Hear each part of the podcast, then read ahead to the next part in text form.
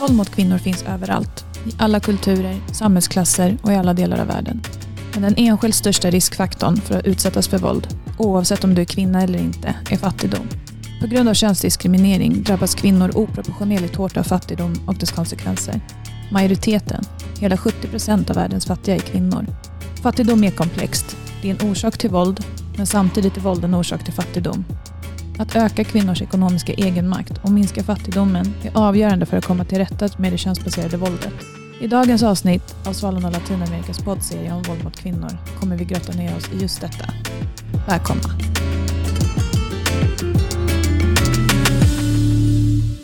Ja, hej och välkomna till eh, avsnitt nummer två av Svalornas poddserie om våld mot kvinnor. Jag heter Maja Magnusson och eh, det är jag och Vilma igen. Hallå, hallå. Hej Vilma. Hej. Vi har ju haft svårt att avgränsa det här avsnittet. Jag tänkte precis inleda med att säga detsamma. Alltså fattigdom Mm. och våld. Alltså fattigdom är komplext, våld är komplext och så ska vi sätta ihop dem Mm. och liksom förklara, eller försöka liksom reda Ja. i det. Det har varit eh, klurigt. Ja, det var klurigt och vi kan väl säga redan nu att vi kommer inte kunna lägga alla pusselbitarna i det väldigt stora och komplexa pusslet. Precis. Om vi ska prata lite om vad vår avgränsning landade i då. Ja, alltså vi valde nu att, jo men det vi, det vi pratar om, att sådär, det, det vi, alltså fattigdom är stort. Det är Mm. kanske inte bara det här med hur mycket pengar man har i plånboken. Nej, Utan fattigdom, man kan ju se liksom en holistisk syn på fattigdom. Ja, det pratade de om i förra Ja, precis. avsnittet, Horisontella liksom, bilder av fattigdom. Men vi ska försöka hålla oss Mm. till ämnet kvinnors ekonomiska egenmakt och hur det påverkar våld i hemmet och i det lokala samhället. precis. Det är framförallt det som vi på Svalorna jobbar med. Så just därför har vi valt det fokuset. Ja. Men som vi också diskuterade innan vi satte igång här så är det ju också så att egenmakten som kvinnor får i det lokala samhället får ju också konsekvenser på nationell nivå och så småningom en global Ja, precis. nivå. Ja, det är svårt Mm. att avgränsa vart gränserna går. Ja, jag tror att du skulle kunna prata en hel evighet. Ja, vi skulle kunna ha en serie om bara fattigdom och eh, liksom alla konsekvenser det får och så vidare. Men vi, eh, Mm. vi testar och så kör vi.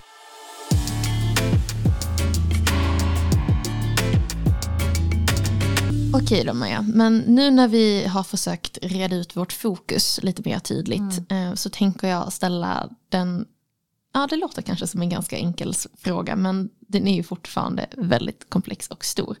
Hur hänger egentligen våld och fattigdom ihop? Ja, alltså då med tanke på att vi ska ha i bakhuvudet att vi försöker begränsa oss då till att prata om eh, just kvinnors egenmakt, Mm. eh, kvinnors alltså egen, egna ekonomiska försörjning och hur det hänger ihop med våld. Så kan man väl, det första man kan säga om det tycker jag är väl att man helt enkelt hamnar i en beroendeställning när man inte har möjlighet att försörja sig själv. Ja, men man tvingas helt enkelt eh, vara beroende av en man. Mm. Oavsett om han vill leva med den personen eller inte, oavsett om det är ett våldsamt eh, förhållande eller inte, så är man helt enkelt fast för att kunna försörja sig själv och sina barn. Och ehm, ja, det är väl en sak man kan säga Mm. om fattigdom och våld och hur det hänger ihop. Mm. Ehm, Just den här beroendeställningen. Sen så tycker jag det är viktigt att man har med just det faktum att man är så fattig att man inte har råd att ställa mat på bordet till sina barn eller att man inte har råd att köpa skolutrustning eller kläder eller så till sina barn. Det skapar ju stress eh, hos, och hos ofta så står familjeförsörjaren. Ja men mannen helt enkelt eh, eh, hamnar i en väldigt eh, stressad och eh, situation. Alltså i relationer, även mina relationer, det man bråkar om är väl liksom pengar och Ja, det städning. och det är precis eh, samma sak. Alltså hushållsarbete och eh, pengar är det som par bråkar om. Men det får ju en annan dimension när Mm. det handlar om eh, Om man har råd att sätta fram mat ja, på dagen liksom. Ja, så det är väl den, eh, om vi ska försöka hålla oss avgränsade, till just hur kvinnors ekonomiska egenmakt är eh, så pass central för att minska våldet i, i hemmet. Mm. Sen kan man ju också tänka att pilen går åt andra hållet. Alltså det som vi förklarar nu är ju hur fattigdom leder till våld. Pilen kan även gå åt andra hållet. så att våld leder till fattigdom. Och det hänger ihop mycket med det som vi var inne på i vårt första avsnitt här. När man pratar om att kvinnor som utsätts för våld har ofta begränsade möjligheter att arbeta eller att utbilda sig. Vilket minskar liksom produktiviteten och leder till vidare fattigdom. Så att det får ju den här negativa spiraleffekten. Mm. Så att pilen går åt två mm. håll. Ja, om man då ska till, liksom förklara varför våld leder till fattigdom så finns flera exempel man kan ta. Men eh, låt säga då att man eh, utsätts för sexuellt våld och man blir gravid och man måste lämna en utbildning för att man måste börja försörja sig själv och sitt barn. Och då minskar ju möjligheterna för den kvinnan att kanske gå färdigt sin utbildning, mm. skaffa sig ett jobb inom den formella sektorn och eh, spiralen är igång. Det föds ett tillfattigt barn som mm. växer upp i en fattig miljö som också blir, då är fattigdomen igång.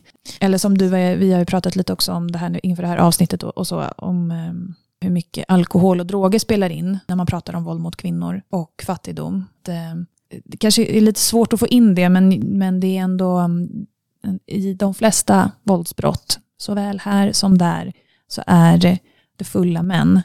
Våld Precis. mot kvinnor ökar när alkoholkonsumtionen ökar och eh, när, när det finns missbruk inom familjen eller så. så att, mm. Och det är också någonting som, dels alkohol eller missbruk, ett, det tar också mycket resurser mm. från familjens eh, handkassan. Ja, det gör så det. går mycket till alkohol. Men det kan också vara en konsekvens av att man har mycket ekonomisk stress eller känner en ångest mm. över att pengarna inte räcker till. Ja. Så det är också en sån two-way pil eller vad man ja. ska säga. Mm. Precis. Ja, eh, det här ämnet är ju såklart betydligt mer komplext och stort än vad vi har försökt åskådliggöra det här. Men mm. det här är ett exempel på hur man kan tänka kring de här två stora begreppen i alla fall. Mm. Men jag tänker att i, i introt så pratar vi mycket om att kvinnor utgör majoriteten av världens fattigaste personer. Jag tänker att vi, vi stannar lite där och eh, får lyssna på lite röster från Latinamerika om varför det kan tänkas vara så. Vi ska börja lyssna på ett inslag med Ursula del Rosario del Divia Santos som pratar om arbetsfördelningen i familjen och hur det ofta innebär en ekonomisk obalans. Mi nombre es Úrsula eh, del Rosario Valdivia Santos. Tengo 39 años, vivo aquí en Pampacolca. Soy madre soltera, tengo una hija y soy una mujer líder. Pertenezco a la Junta Vecinal de acá de Pampacolca y también eh, ahora estoy perteneciendo a la agrupación del grupo Productores Agropecuarios Virgen del Carmen. Eso es una, asociación que nos están apoyando con el PDR. Primeramente, en, estos lugares, porque eh, más que todo aquí en Pampacolca, siempre los hombres son los que trabajan ¿no? en lo que es la chacra, el campo, y las mujeres son las que se dedican a la casa, pero es, dependemos de un hombre. ¿no? Él, él, nos tiene que dar el dinero para el diario, él nos tiene que dar el dinero para nuestras cosas y nosotros simplemente tenemos que esperar a que ellos nos den y nosotros no podemos trabajar en otra cosa porque porque nos dicen no mujeres a la casa mujeres es para cocinar mujeres para lavar para atender a los hijos y ya no hay esta igualdad Ja, det där var alltså Ursula del Rosario del Divia Santos som pratar om eh, arbetsfördelningen mellan könen i, i Peru.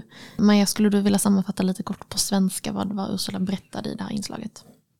Ja, men hon pratar ju om eh, hur, hur det kan se ut på landsbygden i Peru. Att eh, det är männen som går till jobbet och det är kvinnorna som ska vara hemma och ta hand om huset och hushållsarbetet och barnen.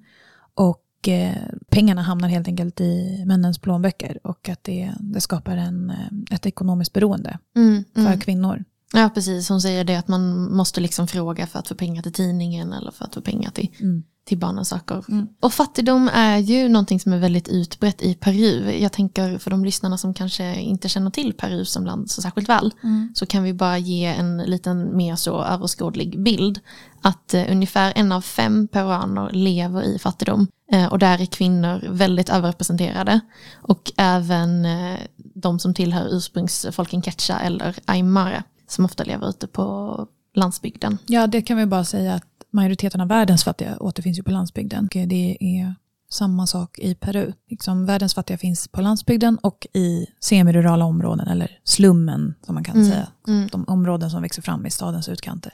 Ja, och där är ju ofta brist på sådana saker som är viktiga för att lyfta människor ur fattigdom. Alltså där är ont om skolor, där är ont om lärare, där är ont om skolmaterial. Mm, exakt, det saknas infrastruktur, det finns inga Mm. arbetstillfällen, det finns liksom inga institutioner.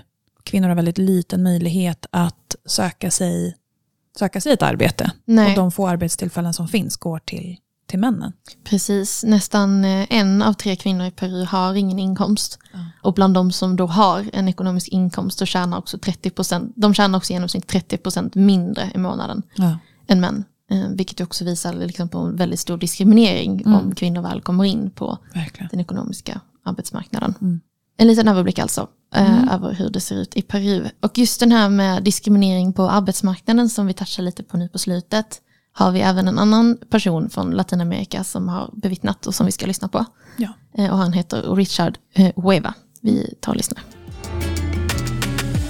Mi nombre es Richard Hueva, tengo 22 años, actualmente estudio música folclórica, vengo de una familia de siete integrantes, tres mujeres y cuatro varones. Aún vivo con mis papás, trabajo solo fin de semana en un salón de peluquería. Por ejemplo, antes en, en mi familia mi papá era un poco eh, machismo, no del todo. Por ejemplo, ya que por el hecho de que traía a la casa dinero, él tenía que estar cuando llegue, ¿no? Echado en la cama y pues no hacer los deberes de, de la cocina o lavar platos, las ollas. Él decía, por ejemplo, que las mujeres es las que deben hacer todo, todas esas cosas, ¿no? Que los varones solo se enfocan en lo que es traer dinero a la casa y todo eso, ¿no? En el lugar en el barrio donde vivo, también en el trabajo, vi mucha diferencia, mucha eh, discriminación, machismo sobre todo, comenzando en el trabajo. Cuando los clientes vienen a hacerse el recorte, prefieren el corte eh, con el varón que con las mujeres, por creencia de que las mujeres no pueden hacer bien el recorte, más contrario los varones sí, pero eh, no es así, no es cierto esas creencias, no. Todos tenemos una capacidad de hacerlo. Mm, det där var Richard Hueva. Som, eh, han kommer från eh, Bolivia, egentligen kanske vi ska ta nämna. Men det är ju liknande mönster som vi, som vi även ser i Peru. Eh, Och han pratar bland annat om diskrimineringen på arbetsmarknaden. Han jobbar på en frisörsalong och säger att många kunder som kommer dit vill inte bli klippt av en kvinna. Nej. För att de tror inte att kvinnor kan klippa lika bra som Mm. män. Det är intressant det där med könsnormer. Jag Mm. tänker att i Sverige hade nog, eller jag vet, nej, nu kanske det finns mycket manliga frisörer, men jag tänker att generellt så är så salonger och den typen av yrkesgrupp, eller yrkeskategorier någonting som kanske ändå kvinnor är överrepresenterade i, i, Mm. Sverige. Mm. Och att norm, alltså könsnormen är, får så olika, alltså slår så olika. Ja, precis. Kvinnor inte skulle kunna klippa hår. Nej, Uh, ja. Nej, och det, jag vet inte, jag tycker att det också så här, verkligen synliggör att normer bara är någonting som vi kollektivt har liksom eh, hittat på, eller Ja, vad man ska säga. Alltså, det, det finns ju ingen sanning i det whatsoever. Nej. Vi har till och med olika uppfattningar om Mm. vem som gör vad beroende Mm. på var i världen vi, Ja. vi bor. Verkligen. Och sen säger han ju också sådär att eh, det arbete som kvinnor då utför, alltså hushållsarbete och ja, att det är ett obetalt arbete. Och det är ju också en likhet. Alltså kvinnor utför ju Det obetalda hushållsarbetet Ja. och arbetet med att ta hand om barn eller nära släktingar, alltså omvårdnad kring anhöriga eller barn. Det är ett obetalt arbete i, i stora delar av världen, eller ja, hela världen. I, så är det ju. Mm. Och han pratar verkligen om hur, eller han, ja, jag tycker han sätter fingret på det, att det arbete som kvinnor gör inte då lönar sig ekonomiskt. Det är väl det som är grejen. Ja, och jag tänker också med det här med hushållsarbeten, alltså i många delar av världen där fattiga människor bor ute på landsbygden så kan ju även en del av det här obetalda arbetet vara att hjälpa till eh, att, att odla liksom, mat för Oh ja. på bordet. Och det är ju egentligen ett jobb som verkligen skulle kunna löna sig ekonomiskt. Och det är ju någonting som, som vi jobbar med mycket Ja. med projekten på plats. Ska vi berätta lite kort kanske vad vi gör? Ja, eh, absolut. Alltså, landsbygden är ju alltid eh, mindre utvecklad. Alltså att det är precis som i, i Sverige är det ju också långt till eh, att få föda på ett sjukhus och mm. långt till banken. Och det går liksom igen oh, över hela världen att eh, det är, man saknar tillgång till viktiga samhällsfunktioner på landsbygden. Och att det är svårt att eh, försörja sig på landsbygden. Urbaniseringen pågår över hela världen och så vidare. Och så vidare. Och fattigdomen är ju som störst på landsbygden för att eh, det helt enkelt inte är eh, eh lönar sig att producera mat. Alltså världens fattiga är ju de som försörjer världen med mat. Ja. Alltså de som hungrar är de som producerar all mat som vi äter och så vidare. Och så vidare. Mm. Det är så fruktansvärt eh, paradoxalt. Ja, det är en väldig paradox. Och det, och det handlar ju om, eh, alltså det är både liksom lokal till nationell till internationell storpolitik kring hur man har organiserat handel med mm. råvaror. Alltså att det kan ju pågå hunger i ett land som exporterar mat ut ur landet för att eh, de måste importera en ganska stor del av sina livsmedel. Och sen har de en råvara som de exporterar. Mm. Alltså man kanske exporterar kaffebönan men man köper malet kaffe sen från eh, en annan del av världen. Så man har inte infrastrukturen att förädla råvaror eller så. Eller att man eh, exporterar ris men måste importera all annan mat. Ja, men det är ju eh. den diskursen som, som har varit, tänker jag, alltså mm. rent internationellt mm. med, eh, med Världsbanken och IMF och sånt som mm. ger ut lån. Att man har haft mycket den här tanken om komparativa fördelar. Mm. Vilket betyder typ att alla länder ska specialisera sig på det som de producerar absolut bäst. Ja. Men problemet blir ju för fattiga människor när man måste importera massa grejer utomlands ifrån. Priserna blir väldigt höga, kanske jämfört med den lokala valutan. Mm. Och då har människor helt enkelt inte råd. Ja, alltså en historia som går igen på, i, på många platser och, och även i Latinamerika är ju att en, ett företag äger marken som tidigare kanske ägdes av lokalbefolkningen men som då är fattiga, säljer marken till storföretaget men sen börjar arbeta på den marken som de själva nyss ägde. Och då som eh, avlönade med att bara producera ris. Så man kanske stängde ner sin då lilla bondgård som eh, gav en eh, varierad kost och så. Och det här med att man, kanske, man kanske kunde sälja lite överskott på marknaden.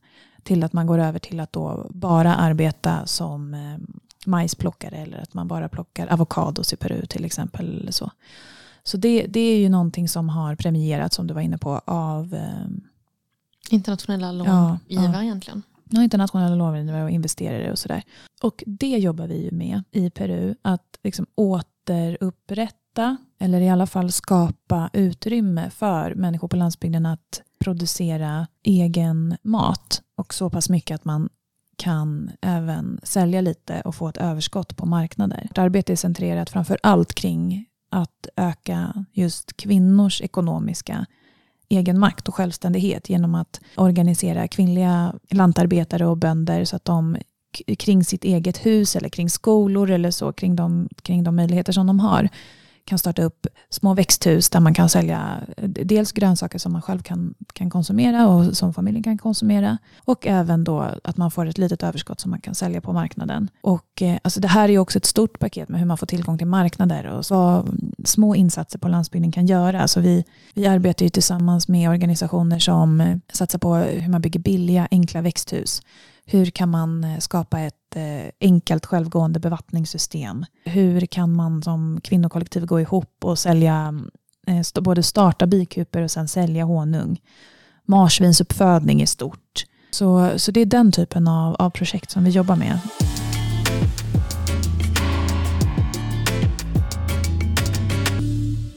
Ett annat sätt också som, som man arbetar med för att minska, alltså dels är det det här benet att, menar, att man vill producera mat som kan öka dels både tillgången till näringsrik mat i, i hushållet men också det här lilla överskottet då som man kan sälja på en marknad. Det är viktigt men sen samtidigt som man då utbildar i de här jordbruksteknikerna och Ehm, andra mindre, hur man, hur man kan söka pengar till exempel från lokala, lokala myndigheter för att starta upp projekt och sådär. Så utbildar man ju också kvinnor kring just deras rättigheter, rätten till deras kropp, vilka lagar som finns kring våld, kring ehm, hur man anmäler våld. Det är en väldigt viktig del av det vi gör. Alltså om vi tittar på förra avsnittet där vi pratade ju mycket om att eh, Svalorna Latinamerika arbetar med utvecklingsbistånd och inte humanitärt bistånd. Alltså vårt, vårt huvuduppdrag är inte att att eh, bygga bevattningssystem och växthus. Utan vårt, eh, vårt främsta verktyg är just att utbilda kvinnor kring deras rättigheter.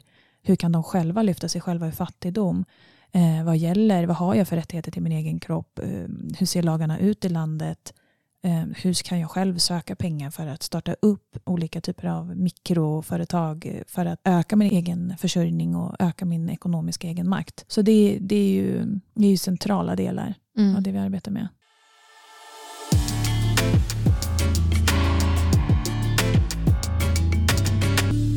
Vad händer då, då när de här kvinnorna väl får lite mer egenmakt? Vad händer i familjen? Vad händer med strukturerna? Det är lite den diskussionen vi tar vid nu helt enkelt. Mm. Och eh, återigen så tänker jag att eh, vi tar och lyssnar på uh, Ursula del Rosario del Divia Santos från Peru om vad hon tänker kring det här.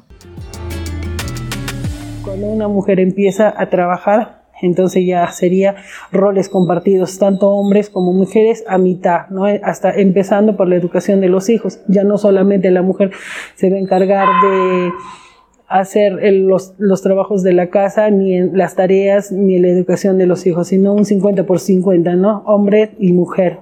La otra pregunta es, promoviendo el em, emprendimiento de las mujeres, ¿esto puede favorecer la igualdad entre varones y mujeres, piensa? Sí, porque hay muchas mujeres que solo se dedican al hogar y no saben otro oficio. Entonces, de repente, haciendo lo que nos está haciendo el PDR, informando, capacitando, nosotros también ya estamos aprendiendo a hacer muchas cosas y a poder formar nuestras propias empresas y poder también tener nuestro propio dinero para no tener una dependencia, ¿no? Y cada uno crear nuestro propio trabajo y así podemos tener la igualdad de género en tanto en el hombre y en la mujer, en la casa y en el trabajo. Ja, det där var alltså Ursula del Rosario del Divia Santos som vi även har hört innan här i Ursula alltså. Ja, precis. Hon säger så mycket kloka saker, ja. den här Ursula. Jag ska försöka sammanfatta lite kort vad hon sa på svenska. Hon pratar om det här, vad, vad är det egentligen som händer när kvinnor då börjar få en inkomst? Eh, och hon pratar mycket om det här, hur det innebär att hushållsarbetet ofta delas upp mer 50-50 än vad det har varit innan. Och det, det är ju logiskt, alltså om kvinnor kvinnorna inte är i hemmet hela dagarna längre utan nu är de ute och eh, säljer sina jordbruksprodukter eller vad de nu eh, mm. gör för inkomstbringande Får någon annan vattna? Ja, någon annan får, eh, hon ger som exempel, eh, någon annan, det är inte bara kvinnan som ansvarar för att kanske utbilda barnen liksom, mm. eller sköta hushållet i stort. Så. Ja, precis. Då får mannen också läsa lite läxor och laga lite mat och tvätta lite. Precis, precis. Ja. Det är ju så va? Det blir ju också, för annars så är det ju hela tiden sådär, ja men jag har jobbat hela dagen, men du har inte gjort det.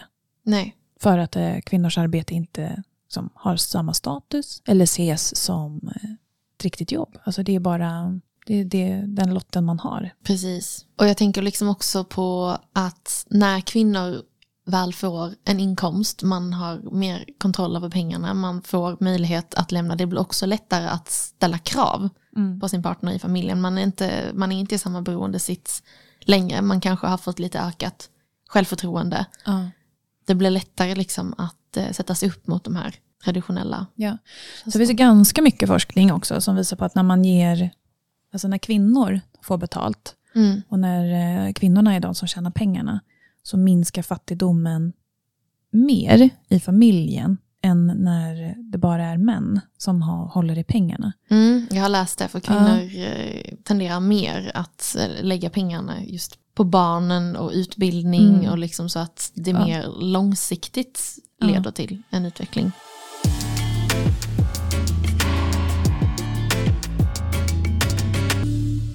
Det är viktigt att också se kopplingen att kvinnor som får ökad ekonomisk egenmakt får också ofta tid till att engagera sig politiskt eller på andra sätt i samhället. För att när kvinnan kommer ifrån 100%. huset och inte, inte bara är där och gör hushållsarbete utan där mannen också behöver hugga i och göra sitt så gör ju det också att kvinnor kommer ut i, i samhället och i samhällsdebatten Ja, men man kommer ut sätt. i offentligheten, man tar plats Ja. i det offentliga rummet och eh, både liksom blir engagerad och ser hur möjligheterna ser ut att påverka. Och att sådär. Mm.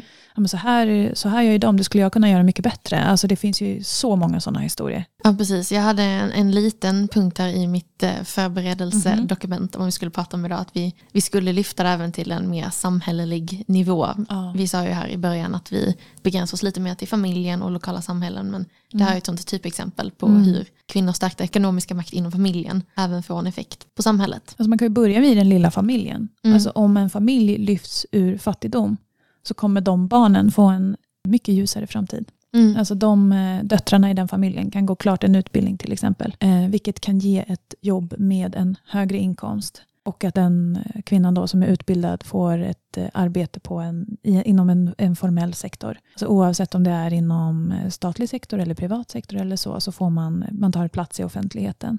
Och det är, mm, det är viktigt. Och sen eh, blir det ytterligare viktigt på en global nivå att, att höja liksom, kvinnor ur fattigdom eftersom att så många andra rättigheter hänger ihop. Vi har ju varit inne på det med de här Tidiga graviditeterna, ja. Precis. Ja, både det. Att om man hamnar i, i en tidig graviditet. Jag tänkte mer på det här med hur många, alltså hur stor andelen av de fattiga som är kvinnor. Mm. Alltså om sju av tio är kvinnor, då måste vi höja inkomsterna för kvinnorna om vi ska komma till rätta med fattigdomsbekämpningen i världen. Det är fortfarande fler kvinnor som inte kan läsa än pojkar. Det är fortfarande flickor som inte har en fullgod utbildning. Det är fortfarande kvinnor som inte får tillgång till sjukvård. Så att eh, det, det ger ju alltså så många positiva ringar på vattnet. Mm. Ja, och jag tänker också på det här med kvinnlig representation. Att om kvinnor kommer ut i offentligheten på, på ett annat sätt, tar liksom plats i samhället. Eh, mycket forskning visar ju på att när kvinnor hamnar i beslutsfattande poster, eller vad man ska säga, så har ju de med sig liksom ett perspektiv från att vara kvinna Ja. som kanske skiljer sig från de traditionella manliga beslutsfattarna. Så det blir ju också att de kanske ofta kan ta beslut som gynnar andra kvinnor. Alltså det är ju väldigt viktigt att få in kvinnor i Ja, samtalen gud, ja. Det, har, det har inte funnits en em, rättighet som har tillkommit för kvinnor om inte kvinnor har varit med i beslutsfattande processen. Nej, alltså det, är, det är ju väldigt avgörande. Nej men och, och det här med det vi var inne på med kvinnlig representation, alltså Ursula del, Rosa, del Rosario del Ja. Livia Santos, nu försöker jag prata spanska här alldeles för fort. Eh, hon är ju ett typexempel eh, på en kvinna som idag är, eh, själv är ledare. Så det, det finns inte bara i, i teorin utan det, det funkar så här. Ja, det funkar ju faktiskt, så. Liksom.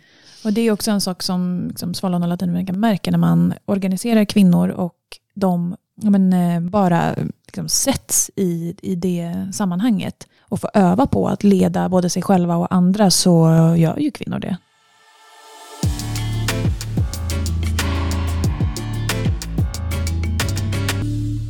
Ja, men den givna, givna frågan då som jag tänker att många, många ställer sig är ju, okej, eh, helt plötsligt så, så ska männen vara med och hjälpa till i hemmet. Vad, vad tycker de om det? Vad tycker de om att kvinnor helt plötsligt sätter sig upp och säger Mm. att nej du, jag tänker inte fixa Normer mat." är omkullkastas och eh, ordningen eh, ändras. Precis. Finns det ingen risk för att, för att våldet ökar?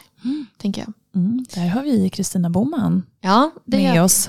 Vi ska säga att det inslaget kommer från eh, Svalorna Latinamerikas årsmöte 2021 och hon pratar om en organisation som heter, vad då Vilma?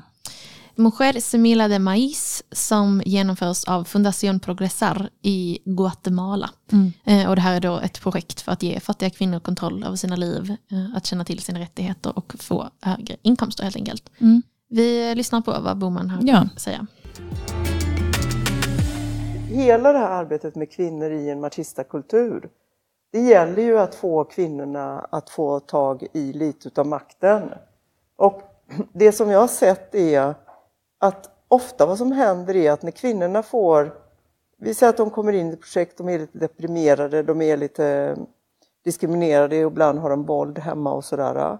De får tillgång till pengar, sätter igång en verksamhet, de får utbildning i, deras rättigheter och lite arbete med deras emotionella hälsa.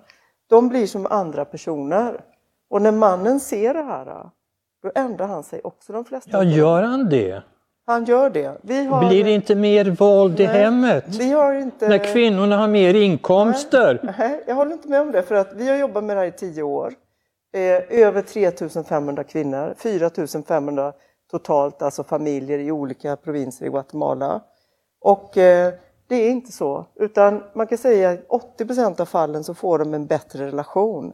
Därför att det här våldet i de här relationerna, det är fattigdomsbaserat väldigt mycket. Det är fattigdomsbaserat och det är lite machista-baserat. Han, den här stackars mannen, han har också ett skitliv alltså. Han ska tjäna pengar till den här familjen som han inte kan ge, har inte att ge. Och då så börjar ofta de här bråken med att hon kommer och säger du har ingen majs kvar, jag måste ha majs att köpa. Då blir han sur, hon får en smäll. Så åker han ner, blir han alldeles deprimerad, åker ner och tar det och dricker lite på byn. Hem och så slår han frun. Det är ett jättevanligt problem det här. Vilket gör att när hon då börjar komma liksom, tillbaka, eller komma upp sig och känna sig lite bättre, då, då, då minskar pressen på honom med ekonomin. Hon säger ifrån, du får inte slå mig. För att i Guatemala finns det faktiskt regler, man får inte slå kvinnor där. Så att, eh, det funkar väldigt bra och eh, i några fall så gör det inte det, men då brukar de skilja sig. Men det gäller att få dem att vara med i projektet Kvinna. Och sen så efter något år så brukar männen faktiskt bli mycket bättre tycker jag. Och de får dessutom en bättre relation. Ja, det där var alltså ett inslag med Kristina Boman som var med på vårt årsmöte här. Så jag ska också säga att det var egna Per Fröberg som ställde frågorna i inslaget. Precis. Ja, Kristina säger det ju så bra. Det var det där vi försökte säga hela tiden. Ja. Hon är mer rutinerad. Ja. Hon är ju både författare och har jobbat som konsult inom Mm. bistånd i många, många år för Ja. både Sida och EU. Så att eh, hon har verkligen stenkoll på de här frågorna. Om vi nu ska kommentera lite på det som, eller ja, men det här som Kristina Boman säger. Dels tycker jag det var en bra sammanfattning av det här Ja. avsnittet. Eh, det var så vi, det hade bara behövt eh, spela upp det. Nej men eh, jag tycker det är intressant att våldet inte ökar bara för att kvinnors ekonomiska egenmakt ökar. Nej, för jag tänker att det är nog en sån vanlig hypotes man hade dragit. Alltså, här kommer hon och helt Mm. Alternera hela det här Mm. systemet och de privilegierna som männen har i att få diktera och bestämma vad han Ja. vill. Ja. Ja, men hon, hon belyser ju här i inslaget att säg, det här är ett system som även missgynnar män. Ja. Alltså männen mår inte heller bra av att vara de enda som är försörjningsansvariga. Alltså det, de får ju bära stort ansvar över den här liksom stressen och ångesten Mm. som vi pratade om i början Oh av avsnittet. Av att inte ha tillräckligt med pengar för att kunna försörja Ja. sin familj. Och eh, alltså fattigdom är ju, ja, men också återkopplat till början, alltså att eh, fattigdom och våld hänger ihop på det sättet som det gör. Alltså att minskar man fattigdomen så minskar våldet. Och det är sant även i liksom, en enskild familj. Mm, I de flesta fall då, som hon var inne på. Det finns ju Mm. alltid undantag. precis. Men just den, också den, att det undantaget också då gör att om det skulle vara så att våldet inte upphör, ja men då kan man faktiskt stå på egna ben och separera från den här personen. Vilket jag tänker är en sån här avgörande, grundläggande rättighet eh, för kvinnor. Verkligen. Och det är väl att, att vi är så pass ekonomiskt starka som vi är här i Sverige är ju också en del av den förklaringen, tänker jag, till att vi inte har lika mycket femicidios här Ja. som man har i Latinamerika som vi pratade om i Mm. första avsnittet. Ja, jag tycker det är intressant det där hon säger, det finns ju inga siffror på det, det är ju svårt att säga så här, det är, för det mesta är det liksom fattigdomsrelaterat våld. Mm. Och sen finns det en del, och den är liten, sa hon, som har med liksom machismen att göra. Och jag tänker att det, det känns intuitivt som att det är sant, utan att liksom ha så mycket statistik på det, så känns det som att ja, men det, är- det är logiskt att, eh, alltså med all annan statistik som man har i, i Ja. huvudet, Ja, att minskar man också- fattigdomen så minskar man våldet. Ja, för att jag tänker också, om man tänker historiskt, alltså patriarkatet och att man förtrycker kvinnor finns ju över hela världen. Det sa vi ju redan i openern, det finns ju även här också. Men ändå så har vi inte så utbrett våld här som man har där. Och jag vet inte om man kan säga att det är för att ja, men, kulturen är annorlunda, så till viss del så är kanske ma- machismen lite tydligare där. Jag vet inte, men det finns också Ja. den här otroligt stora skillnaden i fråga om ekonomi. Ja. Och att det är den enskilt största faktorn. Men normer är någonting som vi även kommer att diskutera. Det blir temat här för nästa avsnitt. Och då ska vi även förflytta oss lite mer mot eh, Bolivia. Mm. Där vi också har verksamhet. Mm. Så det blir spännande. Det blir spännande. Vi kommer att få höra röster om bland annat den här machismen nu som jag var inne på på slutet och eh, om olika destruktiva Ja. könsroller. Ja, det blir spännande. Det blir det verkligen. Det var allt vi hade för idag. Eh, Vi Ja. hoppas att ni som eh, har lyssnat har eh, uppskattat innehållet här. Har stått ut med att det har varit lite liksom svårt att avgränsa och kanske dragit iväg åt lite olika håll. Men ja, Ni är som alltid varmt välkomna att kontakta oss. Ni kan mejla på info.svalorna.se ja, gör det. eller lägga ett DM i någon Mm. av våra sociala kanaler. Ja, tack för nu. Ta hand om er. Ja. Hej hej. hej, hej.